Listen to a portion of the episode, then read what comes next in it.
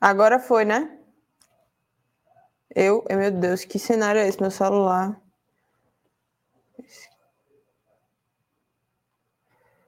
Oi, pessoal, tudo bem?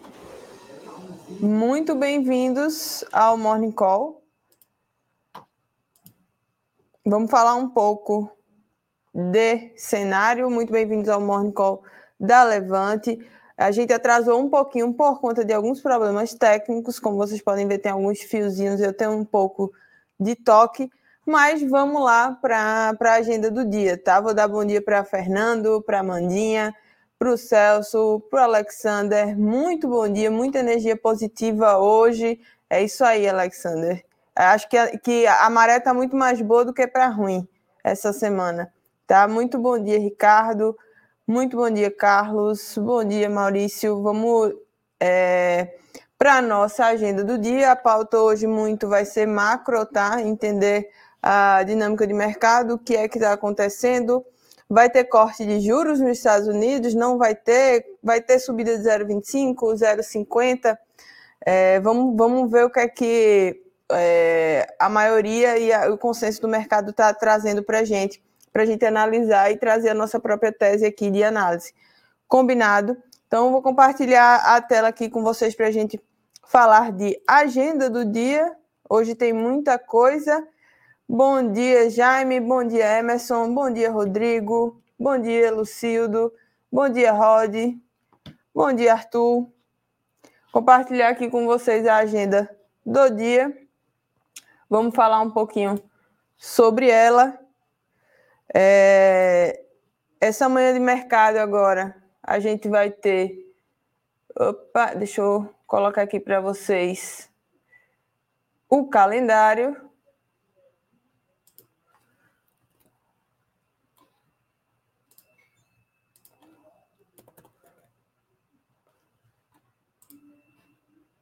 E vamos lá.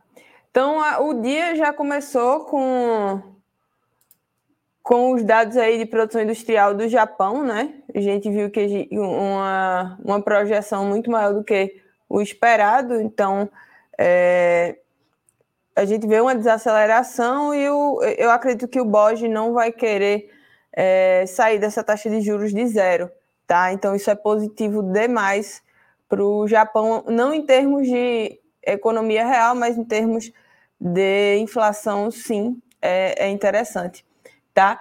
É, empréstimo também veio positivo, a taxa de facilidade permanente também.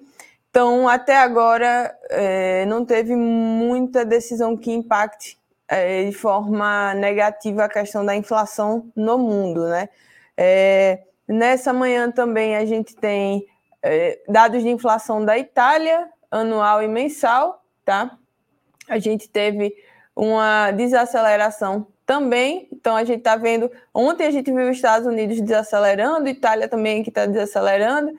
Na balança comercial lá da Espanha, a gente está vendo também, uma, infelizmente, né, essa questão de, de é, exportação exportação negativa, diminuindo a, a, exportação, ou seja, diminuindo a, a, o fluxo industrial lá, mas isso termina sendo positivo porque diminui o impacto da inflação. É, no Brasil, a gente tem o IGP-10, tá, para entender, é, saiu agora, em linha com a expectativa, isso é positivo, né? Um, num curto prazo, como eu falei para vocês, tem alguns índices que, que pesam mais, mas sempre que o índice de inflação vem em linha com a expectativa, isso é positivo. Então, nessa manhã, a gente tem, além disso, a gente tem a decisão do, do BCE, tá? Que, que é o que mais concentra as aten atenções e com certeza a crise do crédito no radar também dentro disso, tá? Então vocês vão ver que tem, vai sair muito dado nos Estados Unidos, licença de construção, construção de casas novas, e tem bastante dado é, que pode impactar na inflação. Então é aquela o que eu sempre falo para vocês, né? Se tem decisão nos Estados Unidos, não vamos operar antes disso. Vamos ver o que é que, para a galera do curto prazo, né? Eu falo muito no curto prazo aqui. Se tem decisão dos Estados Unidos, vamos esperar para não entrar de forma precipitada em nenhuma, alta, em nenhuma operação, tá? É, então, para hoje, até agora a gente tem isso. Na Europa a gente tem a, o BCE, que eu vou falar um pouquinho mais, decisão de taxa de juros lá. É, os Estados Unidos mais tarde tem estoque de gás natural. E no meio-dia tem o discurso da Christine Lagarde, né, que é a presidente do BCE de lá. Então a gente tem bastante coisa hoje para falar.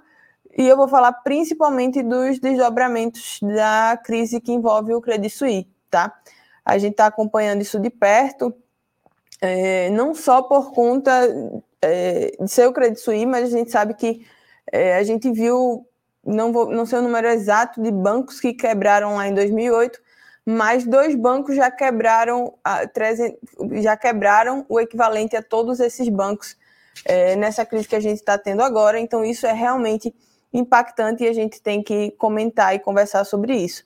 Tá? Então, a gente viu as ações do, do, do banco operando em alta, né, depois que a instituição lá da Suíça recorreu no, no Banco Nacional da, da Suíça para uma injeção de liquidez de 50 bilhões de francos suíços para o Credit Suisse, além de indicar uma ação de recompra de títulos de dívidas. Então, é, a gente está vendo as bolsas europeias se ajustarem em alta e a formação de juros europeus de curto prazo anotando também uma alta significativa por conta dessa, de toda essa movimentação. As atenções agora vai se voltar, como eu falei para vocês, para essa decisão do Banco Central Europeu agora às 10h15, porque vai ter essa decisão importante de política monetária. monetária. Então, é, todo, todo mundo está esperando ansiosamente para Lógico que é um dado antigo, mas é, é, se, é uma decisão se baseando em um dado antigo, mas a gente vai ver os estresses no setor bancário é, se desenrolar ainda mais, porque vem acontecendo isso desde a semana passada e tem levado parte do mercado a esperar uma postura menos agressiva na decisão agora do BCE, tá?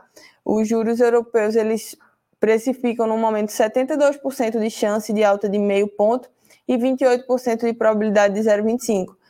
É, devido ao tom de declarações do presidente, da presidente do, do BCE, né, a Lagarde, também ser um pouco mais dovish. Então, o pessoal está achando que pode vir 0,25, mas eu acredito que pode vir meio, porque qualquer sinal mais hawkish do mercado, acho que ele, o mercado vai devolver um pouco aí, tá?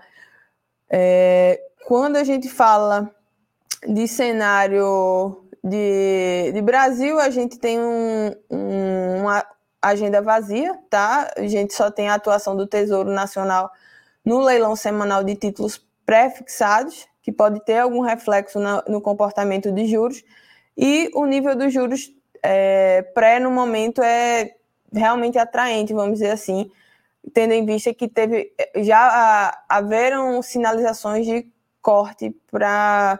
Mesmo eu, eu, acreditando que isso ainda seja muito tópico para a situação que a gente está tendo, a gente pode ver sim, porque o, o mercado em si está precificando 11,75 no final do ano, ou seja, juros abaixo de 12%. Então, prefixado agora, teoricamente, está bem interessante.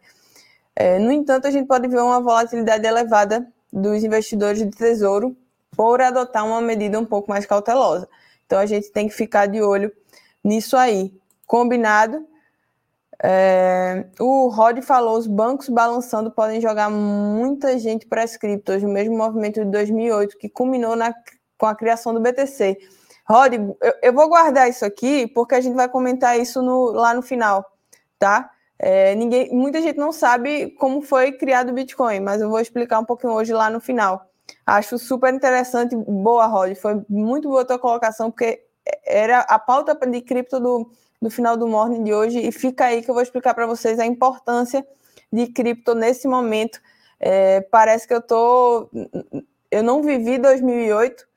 É, eu estava na tem um cara de novinha, né? Então eu estava na escola ainda em 2008 e eu estava estudando sobre isso ontem e eu estava vendo muita, muita, muita coincidência em, em tudo e, e fiz essa analogia em relação ao Bitcoin e para outras moedas. Eu quero trazer isso para vocês, para vocês entenderem porque em crises a gente tem as maiores oportunidades da nossa vida.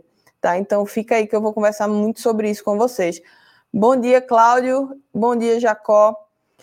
É, vamos falar um pouco sobre essa questão de juros e Estados Unidos. Qual é, qual é a. Estava estudando muito sobre isso ontem e qual é o meu pensamento hoje? O que é que a gente pode trazer com esse, com, com o que aconteceu com, com os bancos, enfim, essa crise que a gente está vendo? É, eu acredito que essa crise vai ser maior que a crise de, de 2008, né? Como eu falei para vocês, já dois bancos já somam a quebra de todos os bancos de 2008.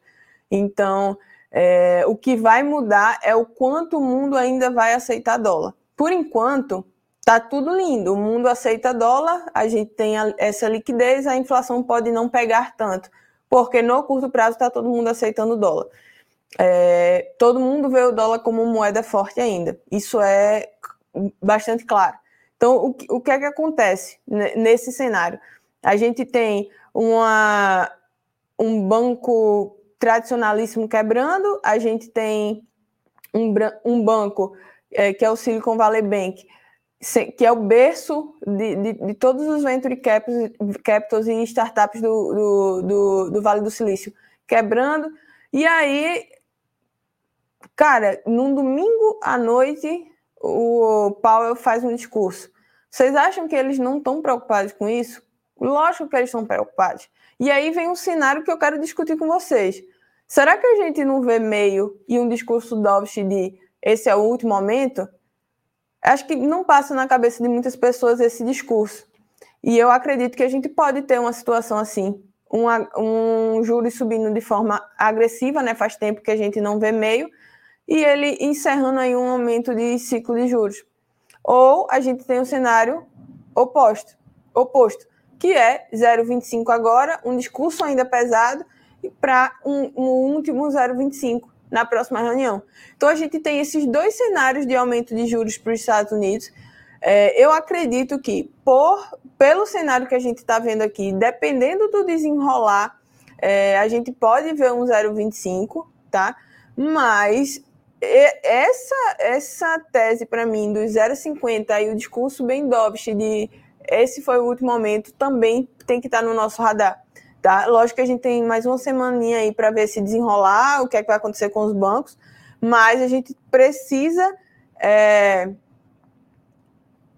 colocar na, na, no nosso horizonte aí essa questão de, de aumento de meio e talvez uma, uma desaceleração ou um corte mesmo de, de, de, juros, né? Não tem mais aumento. Então tem essas duas perspectivas para o, o mercado, tá? Eu fico bastante empolgada com os ativos de, de risco se a gente tem esse cenário de corte, tá? Eu acho que eu acredito que a oportunidade que a gente tem agora é um, um, uma oportunidade que não acontece de forma corriqueira, tá? Tanto, tanto Brasil quanto lá fora vejo muita, muita coisa sendo negociada de forma muito barata, como eu não via há muitos anos. Então, é, eu sei que está muita gente correndo para renda fixa, e, e o que eu falo é: diversifica. Coloca um pouco em renda fixa, coloca um pouco em, em equity, por quê? Porque equity é o que vai fazer com equity é o que vai fazer com que você consiga exponencializar o seu portfólio. Renda fixa você vai conseguir proteger o seu patrimônio, tá? Então uma, uma renda fixa Brasil pagando 14% para você ao ano, beleza, a gente tem que ter sim aquele portfólio de 60% em renda fixa. É o que é o que me deixa confortável hoje. Beleza.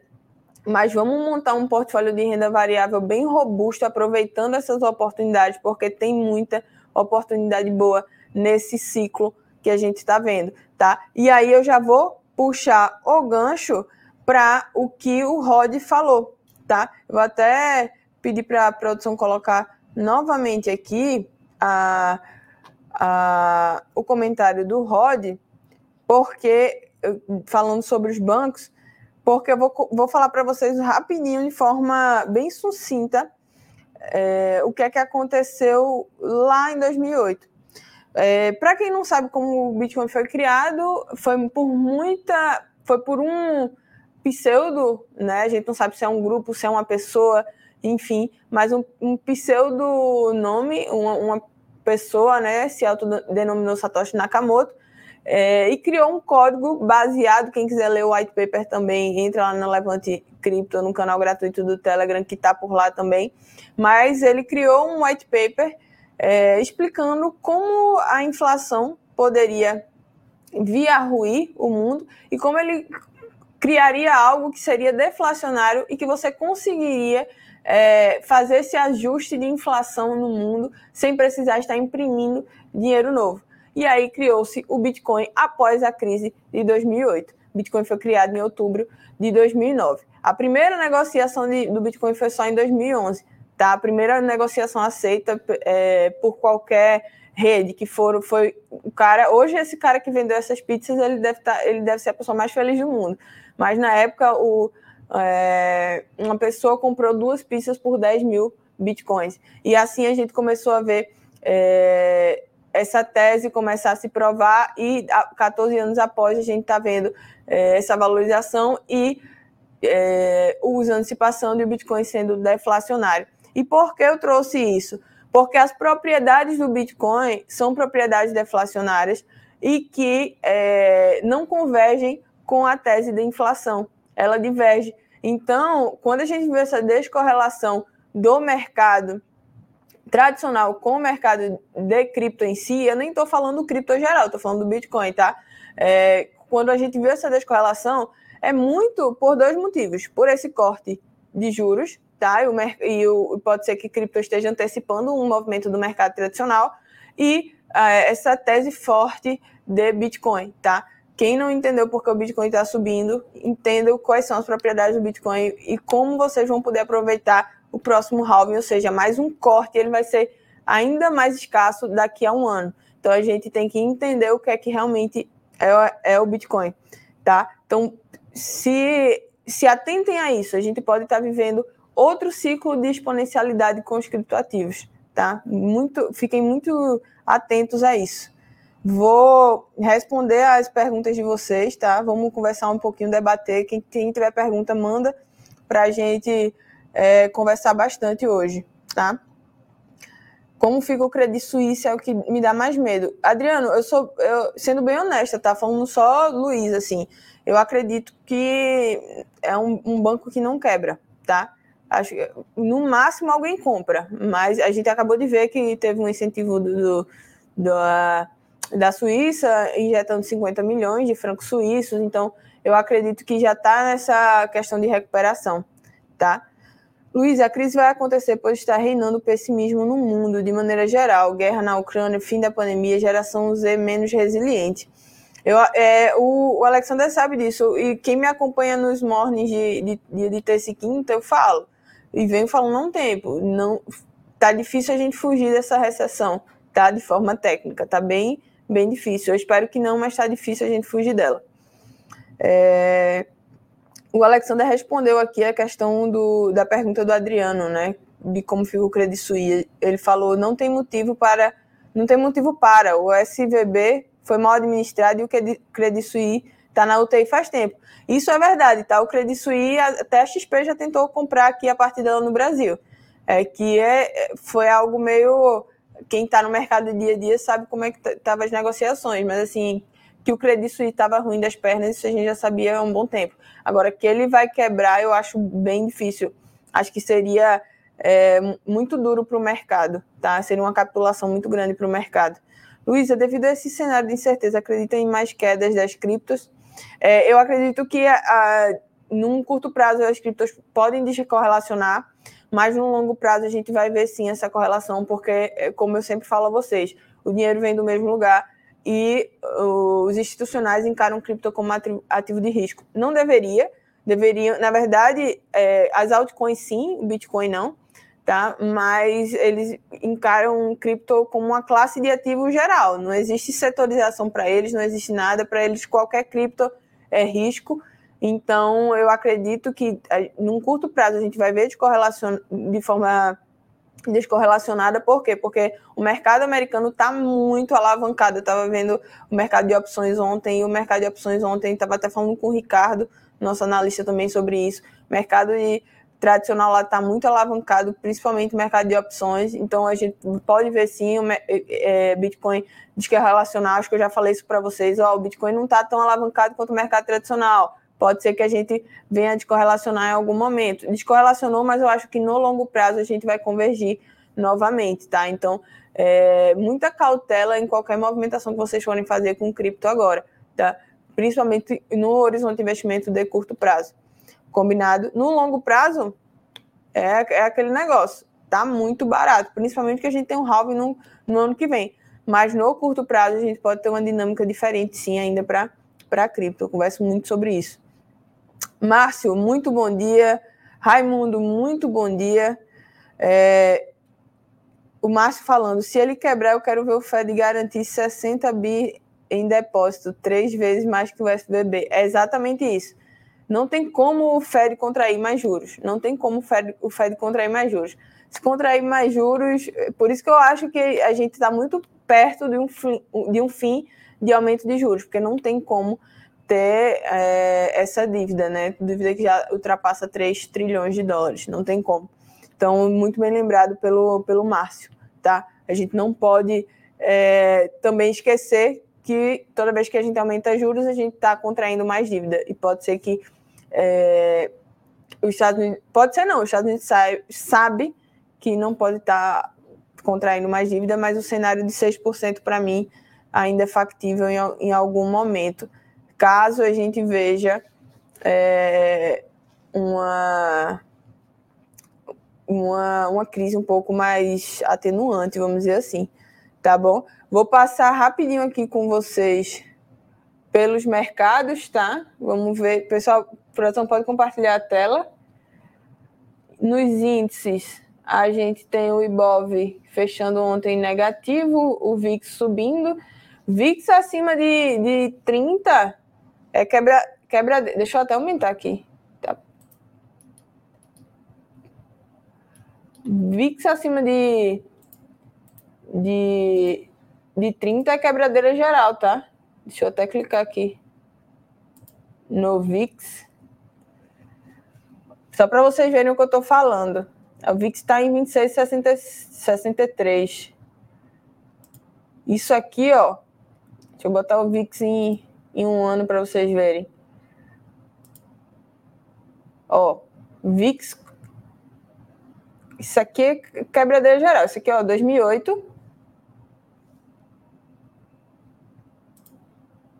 Aí a gente teve Covid. E aqui, ó, a gente tá voltando para um, um, um cenário, se, se vier para 30, é quebradeira geral de novo, né? Que a gente já está acompanhando ali Covid e crise de 2008. Então, vamos ficar bem, bem atento aí nesse, nesse, nesse VIX para saber o rumo dele.